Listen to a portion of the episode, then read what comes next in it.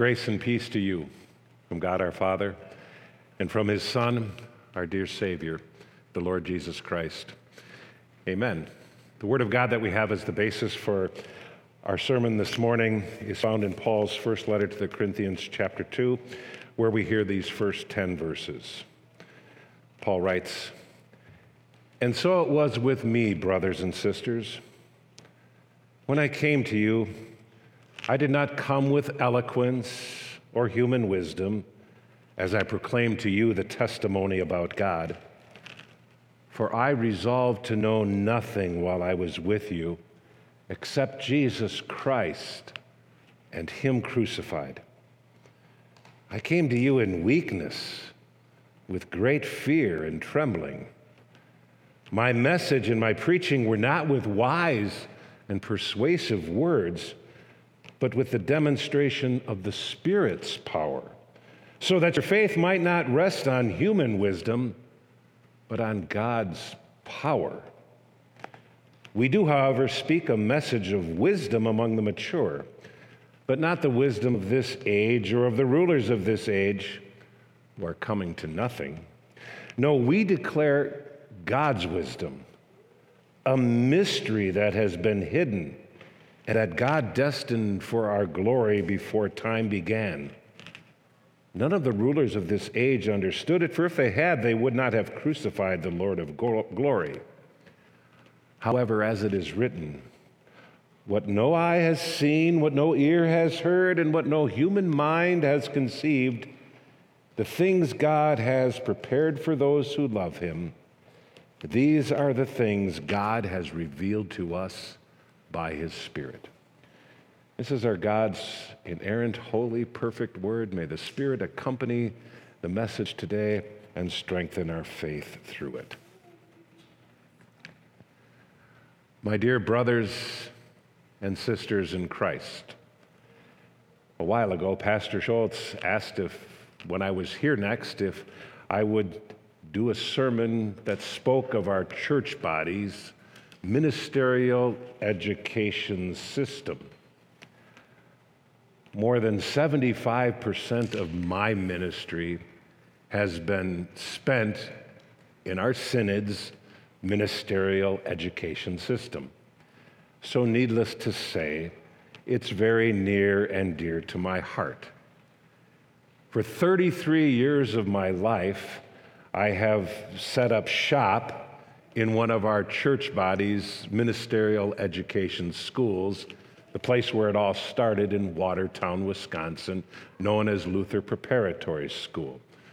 Was there for four years in high school, four years in college, and now twenty-five years serving God's saints who gather there.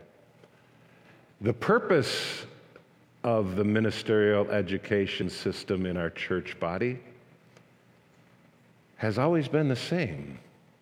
For many, many, many years, to encourage and prepare young people, ages fourteen to twenty-six roughly, but this last year there was a fifty-four-year-old graduate from Wisconsin Lutheran Seminary, but to prepare and encourage young people to consider and become pastors, teachers, or staff ministers in our church body.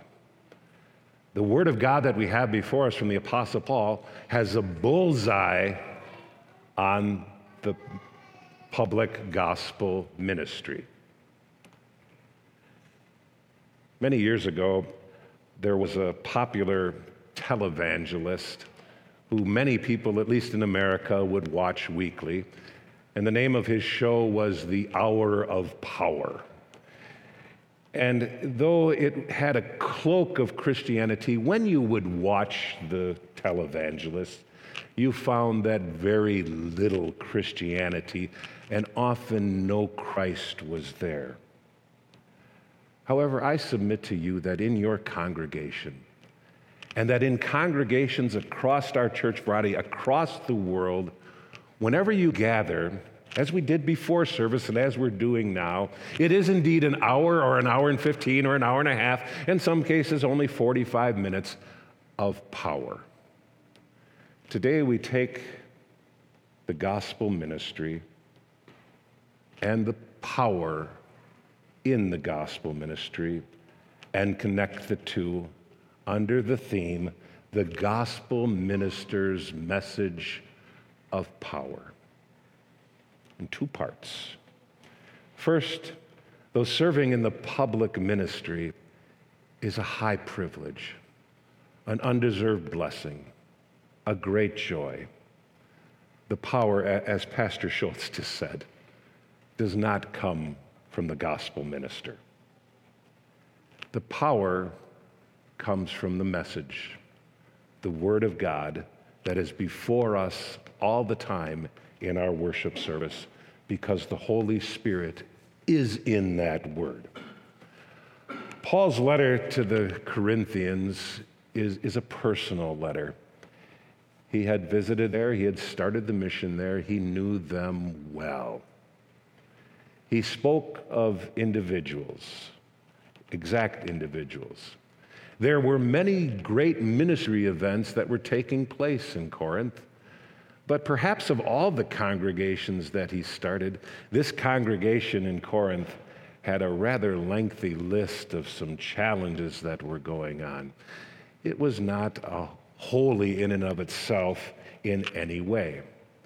And of course, because Paul wrote the letter, he would speak of himself and the struggles and the joys that he had in ministry. Some would say that portions of this letter were very formal, and some would say this portions of this letter were rather casual. Paul was a learned man. He knew the Old Testament scriptures very very, very well. As a matter of fact, Paul probably would have been called a scholar in the Old Testament scriptures. He loved the law of the Old Testament scriptures. And he believed with every fiber of his being that he adhered to that law in his previous life perfectly. He calls himself elsewhere the Pharisee. Those are the people who that be- believed that they were good enough in and of themselves to attain salvation. He said of himself, I was the Pharisee of the Pharisees. Yes, he knew it well, but something was missing. Actually, everything was missing. There was no Messiah in his life. There was no Jesus in his life. And Paul also had a deep understanding of the world around him. That's, we know that from his training, and we also know that from some of the things that he spoke of in Scripture. I don't know that anybody would have called him an intellectual, but he was certainly a standout student. When congregations have ministerial education Sundays, or sometimes mission festivals, often they sing a song from the hymnal called, Hark the Voice of Jesus Crying, Who Will Go and Work Today? And in the end of that song, it concludes with the refrain of what Isaiah said in our Old Testament lesson, Here am I, send me, send me. I think it's the third verse where it begins, If you cannot speak like angels, if you cannot preach like Paul. It seems quite obvious to me, of all the evangelists that God has placed here on earth, the Apostle Paul was the premier evangelist. All the congregations he started, everywhere he went. But I've often wondered, what kind of preacher was Paul? You know, we really don't know, because we don't have a list, a file. Here are the sermons of Paul. We have some hints. One of my little favorites, because I get to see, I've got to see it from both sides, is when Paul was preaching in Acts chapter twenty. And he went on and on, late into the night. And there was a young man listening to him, sitting in the windowsill. And as Paul went on and on, the young man's eyes grew tired, and he fell asleep and fell out of the window. The point I'm making here is that Paul did not consider himself to be a great orator. Did you hear what he said in our text? I did not come with eloquence or with wise and persuasive words. He was not a beautiful speaker. He was not extremely articulate. He was not captivating, where he had the people in his hands and they were waiting with bated breath to hear the next thing that he had to say. Paul says elsewhere that I wasn't even close to the top of public speakers like those super apostles were. And Paul says, I did not come with wisdom, even though he was a smart man, or wise words. I'm going to guess you're the same as I am. I like listening to people who have expertise in their field. Just a week and a half ago, there was a young man telling me about paint and stains, stuff I had never heard. And I was most interested in what he was telling me. And maybe you have one of those people who have expertise in certain fields where you like to tell people about it and people like to listen to it. But Paul says, of all the wisdom that he had gained, none of that was at the forefront. He perhaps could have dazzled them with his speaking, but that was not his purpose. Instead, the Apostle Paul says, I came in weakness, great fear, trembling. We know why. Paul, in his previous life as Saul, was an arrogant, arrogant man. He believed that his life, his salvation, his eternity depended completely on himself and that he was good enough to do so. He was blinded by a foolish thought, a foolish belief, until the Lord Jesus intervened on the road to Damascus and showed Paul who he truly was and what he would make him. And now Paul was given the privilege to proclaim Christ throughout the known world at that time. And so Paul knew that he was learned, but he was going to be speaking for an omniscient God who knew everything about everybody throughout all eternity, knowing even what you had for breakfast this morning and how many hours and minutes and seconds each one of you slept last night. Wow.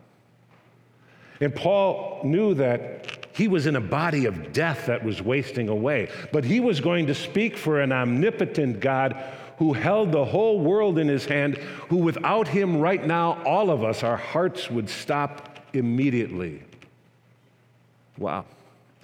And he knew he was going to speak for a God, a Savior, who was omnipresent, right there with him every moment he spoke.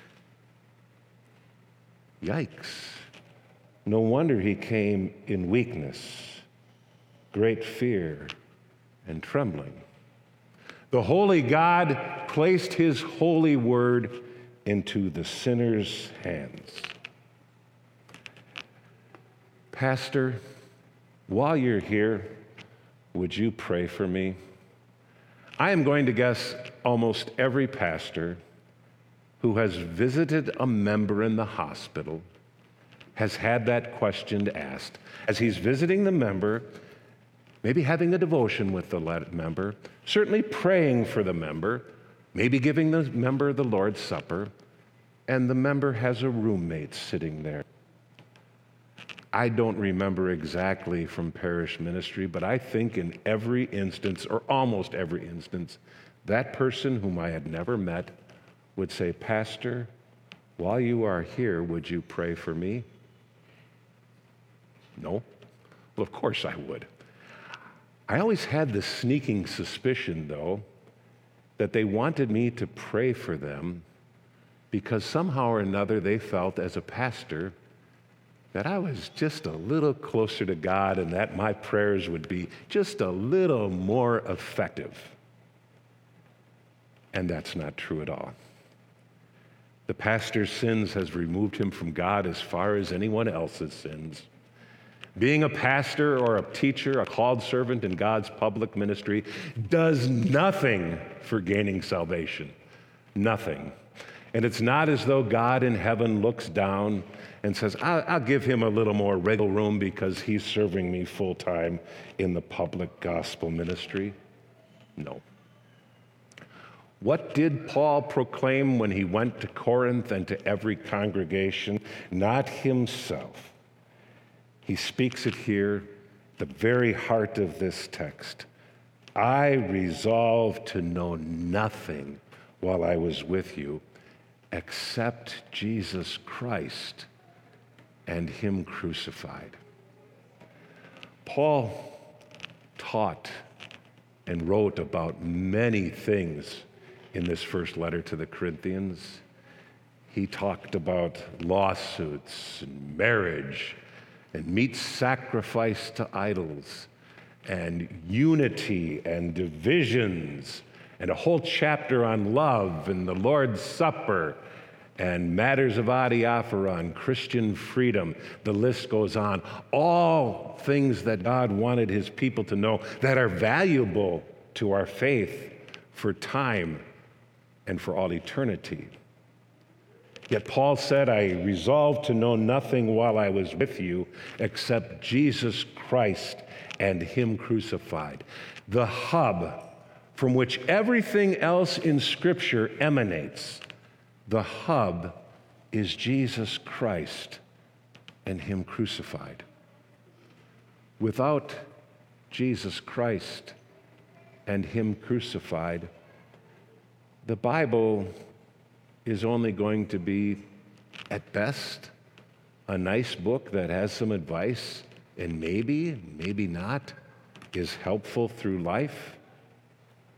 But Christ and him crucified is everything. As John said at the close of his gospel, these words, these words of Scripture are written that you may believe that Jesus is the Christ and that by believing you may have life in his name.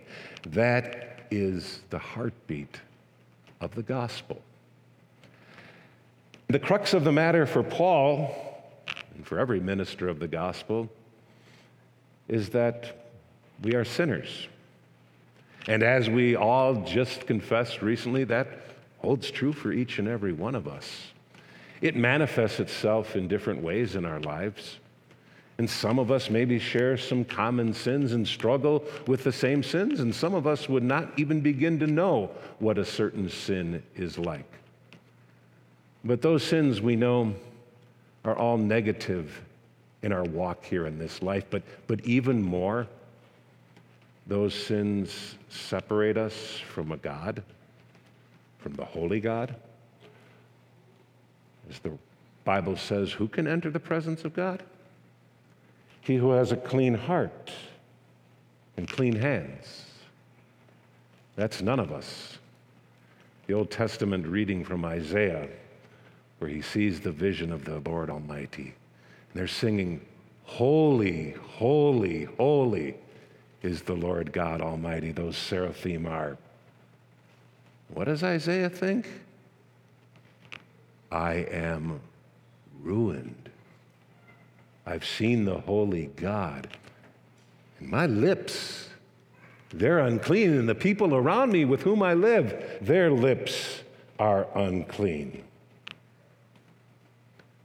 I find it fascinating from God, surprising from God, and really delightful from God that he speaks, that he still deigns to call sinners to serve in his public gospel ministry.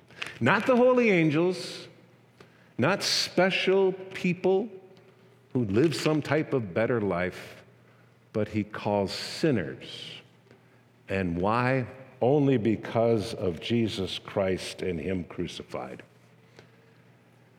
Pastor Schultz invited me to speak a a little bit about the Ministerial Education's church body during this sermon, and I'm grateful for that opportunity.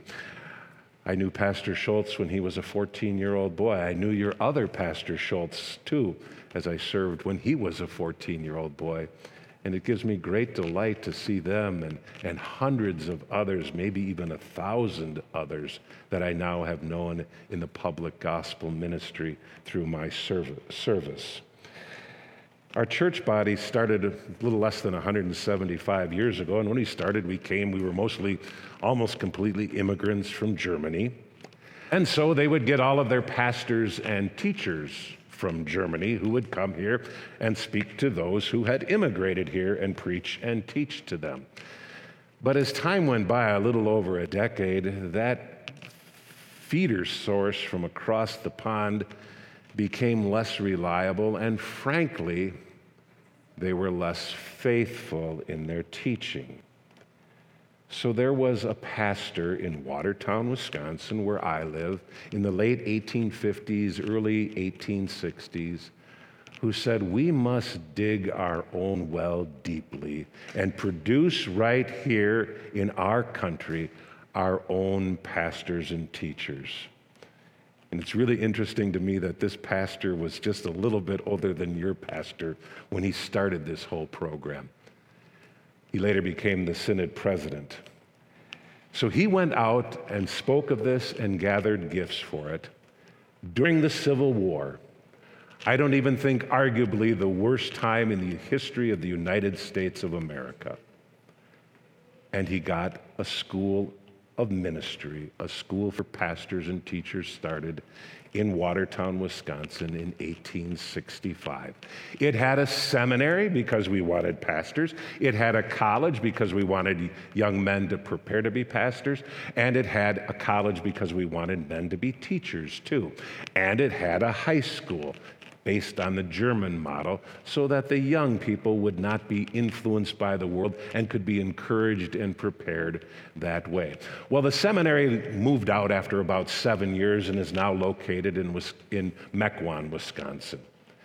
And then the college remained there for one hundred thirty years until nineteen ninety-five. Then it combined with our church body's teacher college and now is in New Ulm, Minnesota, so a seminary and a college, but the prep department remained. And the prep department at Luther Prep in Watertown, Wisconsin, is the oldest high school, the oldest Lutheran high school in all of North America, having been around now for one hundred fifty-eight years. And you know, because you've had a guest preacher here before, there is another prep school in Saginaw, Michigan. So our church body owns these four schools, the two high schools, the college, and the seminary. And their purpose remains the same, to encourage and prepare young people to be pastors, teachers, or staff ministers in our church body. And we encourage and invite any thirteen or fourteen-year-old to come to Luther Prep or to Michigan Lutheran Seminary, knowing full well that a thirteen-year-old won't know what he or she wants to do with the rest of her life. And it is okay if they choose some other vocation after they graduate. It is completely okay. And what also delights me, I speak of the school I serve at, Luther Prep, as my school. It's your school as much as it is my school. It's owned and operated by our church body. The harvest is plentiful, Jesus said in our gospel. The workers are few. Ask the Lord of the harvest to send out workers into his harvest field. There's well over one hundred pastor teacher pastor vacancies in our church body and almost two hundred teacher vacancies in our church body. Every year for the past one hundred fifty years, dozens of young men stand at the seminary on assignment day and say, what Isaiah said, here am I, send me, send me, Lord. I'm willing to go anywhere to preach your gospel. From Mississauga to Montana to Malawi to Manila. Every year, scores of college students graduate from Martin Luther College, and they too say, here am I, send me, send me, to go be a teacher of your word, Lord Jesus, wherever that might be. And why do these young people do that? Well, it's perhaps because they've received some encouragement from their congregation. It's quite likely that mom and dad encouraged them that way. Perhaps their grandparents did. Maybe they went to the school and their classmates carried them along and encouraged them that way. Pastor or teacher might have had influence. Humanly speaking, those are all wonderful reasons. But the chief reason is what we heard said to Isaiah. Your guilt has been taken away. Your sin has been atoned for. The chief reason is what we heard from Paul right here. I desired to know nothing while I was with you except Jesus Christ and him crucified. God says to those servants, he says to you and me, wherever you have been, wherever you are right now, wherever you're going in the future, as bumpy, as rocky, as messy, as sin-stained as it might be, you are forgiven. Your forgiveness is sealed in the holy, precious blood of Christ, signed in his blood, and it's sealed in his resurrection from the grave. He lives. And so he says to each and every one of us and all of those called servants, you are mine now and forever. And what has been given to the gospel minister, the unconditional gospel that comes from without, outside of us, the power of life and salvation in Christ alone, the forgiveness of sins, and always when there is forgiveness of sins, on its heels will be life and salvation. That power, that unconditional gospel is the core of everything a preacher and teacher wants to proclaim and teach. His closing words, Paul says, we do speak a message of wisdom, not ours, God's wisdom. He says, it's a mystery. It's hidden. It can't be seen with the naked eye. It can't be heard with the naked ear. It, it can't be thought up by a sinful mind. Rather, this wisdom comes from the Word. And Paul said, it is revealed to us by God's Spirit, by the Holy Spirit. How rich you are as a congregation, how rich I am to be in the church body I am, and you are to be in the church body you are, where the Word of God is central, with Christ crucified being the hub of everything that is taught and proclaimed. A few concluding thoughts. Thank you for your support for ministry education in our church body. Thank you for your prayers. Thank you for encouraging any young person that you might encourage to consider the preaching or teaching ministry. The harvest is plentiful, and it will remain plentiful. Please continue to encourage whoever you might see along the way. And the preaching and the teaching of the unconditional gospel is rare. I've heard it said that a century ago, the Christians drove the bus, and then they were passengers on the bus, and now they're not even welcome on the bus. The preaching and teaching of the gospel is rare. How do we respond? Love the gospel. Love the unconditional salvation found in Jesus Christ and him crucified, our living Lord. Love the church, even though sometimes this church militant, this church on earth, is kind of messy. Love it because it's been made holy by the precious blood of Christ. And love the gospel proclaimer. Grace and peace to you. Amen.